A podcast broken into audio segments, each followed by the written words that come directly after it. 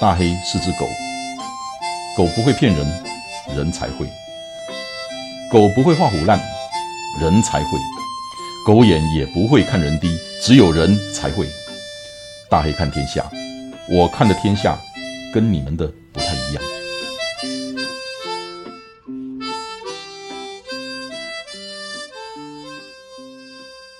Hello Joyce， 嗨，又见面了。你终于到了。所以你那个地方是叫做 Saint-Jean-Pied-de-Port， 对不对？对，我其实一直搞不清楚它的发音，我都讲那个 Saint-Jean-Pied-de-Port， 但是我也不知道对不对。哦哦、英文就是念成 Saint-Jean-Pied-de-Port， 然后法文就是 Saint-Jean-Pied-de-Port，、嗯、所以差不多，差不多。对，你待会要开始走了。对啊。第一天听说是最难的呢。没有没有，因为我分成两天，就是那个办公室的阿姨有跟我讲说，因为她知道我很累，所以她说她建议我不要一次走完，她建议我可以分两天走。本来第一天的行程是走走多少公里？二十七，可是因为要翻越一座，要攀越比利牛斯山，而且那爬升很高，所以一般人走这条朝圣之路最难的其实是第一天。以路况来讲，我们讲这个之前，我想。你花了八十个小时的时间才到了Saint-Jean-Pied-de-Port，计划都赶不上变化。你讲一讲，而且你出门之前你又还在咳嗽。对啊，现在也是。现在也是哦，可怜的小孩。讲一讲吧，您的八十个小时是怎么折腾的？先从台湾在新加坡转机飞帛琉，因为那个时候就想说先买一张最便宜的机票飞欧洲，所以就想说先飞帛琉。然后因为我的没有托运行李嘛，在飞机上面没得吃没得喝，其实台湾到新加坡这段是完全没有问题，然后新加坡到柏林这段就很辛苦了，因为十几个小时，然后飞机上非常的冷，再加上我们的机舱里面有两个婴儿，他们十五个小时没有停止的哭闹，我真的要疯了，就是戴耳机都还是可以听得到那一种，就是肚子也很饿。你都没有带东西 在, 在飞机上吃吗？有，我带了几个 energy bar， 但是很腻。对，而且就还是会想要吃一些其他的东西。嗯、不过就是好险，就是我下飞机之后，就是机场就有一个超市，机场外面就有一个超市，嗯、我就立刻冲去买东西吃。然后呢？因为原本在柏林要等十二个小时，要搭巴士，嗯、就想说不然来个柏林半日游好了。而且就是柏林最近有推出一个月票，买一整个月只要九欧。随便你搭，就是巴士、地铁、轻轨都可以搭。然后就想说，好，那不然就来玩一下柏林好了。九欧折台币大概就是两百七、三百左右，三百三百出头了。对，就一个月随便你搭。一个月 ，OK。对，我是只有半天，可是因为单趟就要三点八欧，所以对我来讲还是很划算。然后后来真正的灾难要来了。对。就是玩到一半的时候，我就收到那个巴士的通知，说我的巴士被取消。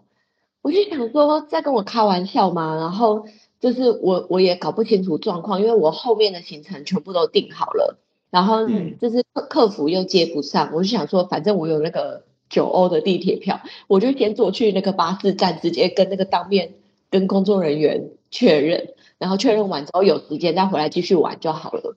然后我就直接坐车去，然后他就说就是就是被取消了。他说，但是如果你可以找得到替代的方案的话，就是 Felix Bus 会帮你买单。然后我就跟他说，所以我不管找到多贵的替代方案，他都会帮我买单吗？他就跟我讲说 Felix Bus 会帮我买单。我就想说，有可能吗？会不会是我听错？可是他叫我要先付钱，我就有点担心，我还是不敢订太贵的。可是后来就是折中的价格。又没有到很便宜，然后还有另外一个方法，就是我要在柏林多住两天，然后搭星期三的巴士就可以再到起点。但是第一，我觉得我好像不想在柏林再多住两天，然后第二，我查了一下柏林，不知道那两天发生什么事，房价居然两个晚上加起来要一万多台币，最便宜的哦，就是连 hostel 都没有。然后我想说也太夸张了吧，然后。因为我是第一段就是到巴黎的巴士没有被取消，但是巴黎到南法就是北洋的巴士被取消，然后我就跟他说那我可不可以就是先到巴黎，我到了之后看有哪一班巴士可以搭我再坐、嗯、然后我那时候就快要到巴黎的时候，我就在高速公路上，我想说先查一下现在，因为他那个票都很及时，我先查一下就是有哪一个票可以到，结果就是我的 S I M 卡居然就是突然不能弄，超级可怜的。然后依靠那个巴士停在那个加油站的休息区的时候，我赶快去连接那个就是加油站 WiFi， 然后联络那个台湾的 S I M 卡的客服，跟他讲说我不能用啊什么之类的。结果我联络到一半就是巴士又开走了，我又没有 WiFi 了。然后我就想说天哪，我现在就是没有 WiFi 没有车，我等一下到了巴黎我到底要去哪里我都不知道。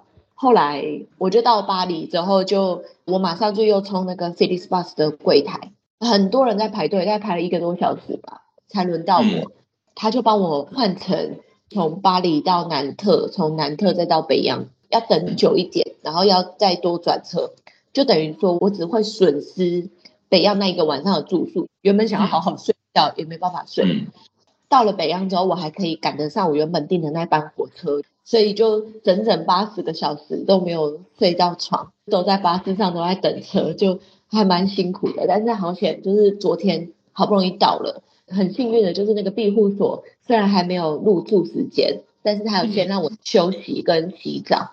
朝圣者办公室的那个阿姨也很好，就跟我讲说因为你很累就在这里待两个晚上，他说这里没有什么东西，但明明这里就超漂亮的、啊、然后他就建议我可以今天先走个七八公里，然后到山上住一个晚上，隔天再把二十公里走完。因为他说就是上个礼拜因为太热，最近有热浪，然后有人在路上热死，所以他就是建议我一定要就是量力而为，然后他又说我一个人这样子，他很担心我。原本我昨天就是好不容易到了，我想要好好犒赏一下我自己，但是就是因为我今天晚上订的那个山上的小屋它是私人的，它有含晚餐跟早餐，总共是四十欧，我想说哦，那明天再犒赏好了，所以我昨天还是吃超市的委托食品。第一，不要太节省，打打牙祭就打打牙祭。然后，其实屋漏一定会偏逢连夜雨，这是 Murphy's Law。我过去旅行的经验太多了，在我们其他的那个 podcast 的那个那个集数里面有提到，我被人家用枪压着下飞机的也有，我在飞机上机长要我们大家写遗书的也有，反正就是这个。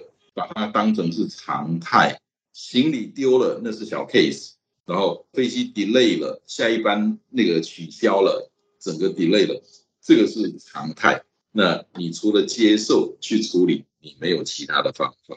今天我们没有办法跟 Joyce 聊太久，因为他现在使用的是公共的空间，那等一下就要出发了、嗯、对啊，应该可以再讲一点点，就是我昨天遇到的三个人。然后第一个是我在火车上面遇到的一个荷兰弟弟，他才二十一岁，然后他用四十五天的时间，就是自己的暑假就规划了这一场朝圣之路之旅，他真的超兴奋的。然后那时候因为我知道台湾很多家长连小朋友去徒步环岛都很不放心嘛，甚至是成年人了，我就问他说那你爸妈会不会反对，他说哦，他们是有觉得我很疯狂啦、啊，但他们就是支持啊，就觉得想做什么就去做啊，你自己安排好就好了，他并不会觉得这是什么大的问题，或者是有需要得到很大的同意。但是他的功课是做得很齐全的那一种，我在他面前我都觉得自己很羞愧。然后后来下车之后我们一起走到朝圣者办公室，还有一个德国的男生，后来我们三个人一起走之后发现我们都是同一班，那个 Felix Bus 被取消，然后三个人行程大乱。后来就是那个德国男生就说啊，我最后就是在北洋就用那个吊床在树上睡了一个晚上。我就说哎、欸，我有我有看到你，原来在树上的那个疯子是你，不会很冷吗？还好啦，还好。后来结果就是我们同一个房间就有一个亚洲女生，我就去跟她搭讪，她就是一个韩国女生，因为这里韩国人真的很多，非常非常非常多。这里没有任何中文跟日文的标示，全部就是唯一亚洲的语言就是韩文。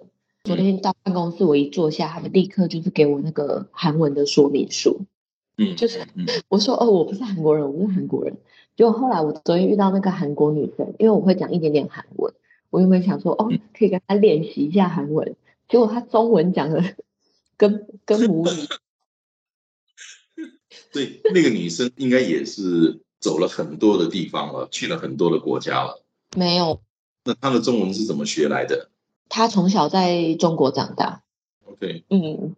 他说他之前就是在中国毕业之后，他就在那个中国的韩国大使馆工作，所以其实是一份铁饭碗又呃福利很好的工作，所以他要辞掉这份工作来走圣地亚哥。他妈妈也是觉得疯了，超级反对。所以其实这些旅程哈、啊，真的是人生的缩影。像你今天碰前八十个小时碰到的那些，真的只是一片小蛋糕。你还很年轻，你会碰到很多。我跟你讲，我还曾经在我从法国，我记得是里昂，要到什么城市去搭飞机，我被当成是恐怖分子，把我弄到一个小房间去，拷问了好几个小时才放我走。最后他们让我走的时候，我说我不走了，你必须告诉我，反正我飞机都 delay 了，你必须告诉我 why me。就他们拿出了一张照片。那个时候网络 internet 没有那么发达，拿出了一张照片，有一个亚洲人，然后是络腮胡。他说：“你看看你那个络腮胡拿掉，跟你长得像不像？真的像。”我连这个都碰过。你接下来的那个是一个 adventure， 你旅行其实也是一种 adventure， 一种冒险。因为一个小女生，坦白说，家人都会担心，可是这个是你必经的路程。那么就好好去享受吧。你现在要准备要出门了，对不对？记住安全第一，然后不要太亏待自己了。好，我可以分享一下，我昨天就是第一天我就寄了行李。哦哦哦，你寄了什么？就是把底店寄到终点，对对对，因为我有去问，他说他嗯这边就是有一个可以寄到终点的，放几天都可以。可是他说因为。如果是寄那种大的行李箱，因为有一些人是寄很大的，就是七十欧一件，然后我的因为比较小，所以它可以五十欧一件。后来我就是很犹豫，我很不想花这个钱，结果就是那个韩国女生来了之后，就是那个朝圣办公室的阿姨就说你赶快去找 Joyce， 说不定你们两个可以一起寄。后来我们就去问，然后她说如果我们两个一起寄的话可以五十欧两个人分，可是他们说要拿的时候要一起拿，可是我们调不拢那个到终点的时间。后来我们就跟他杀价，就说那我们两个一起那么小，可不可以算我们再便宜一点？就是后来他就算我们一个人四十欧这样子，然后就寄到终点，就是要放几天都没关系。因为我真的犹豫了很久，然后办公室的阿姨跟我讲说，你就算现在不寄，你在路上有一天你也会寄。对。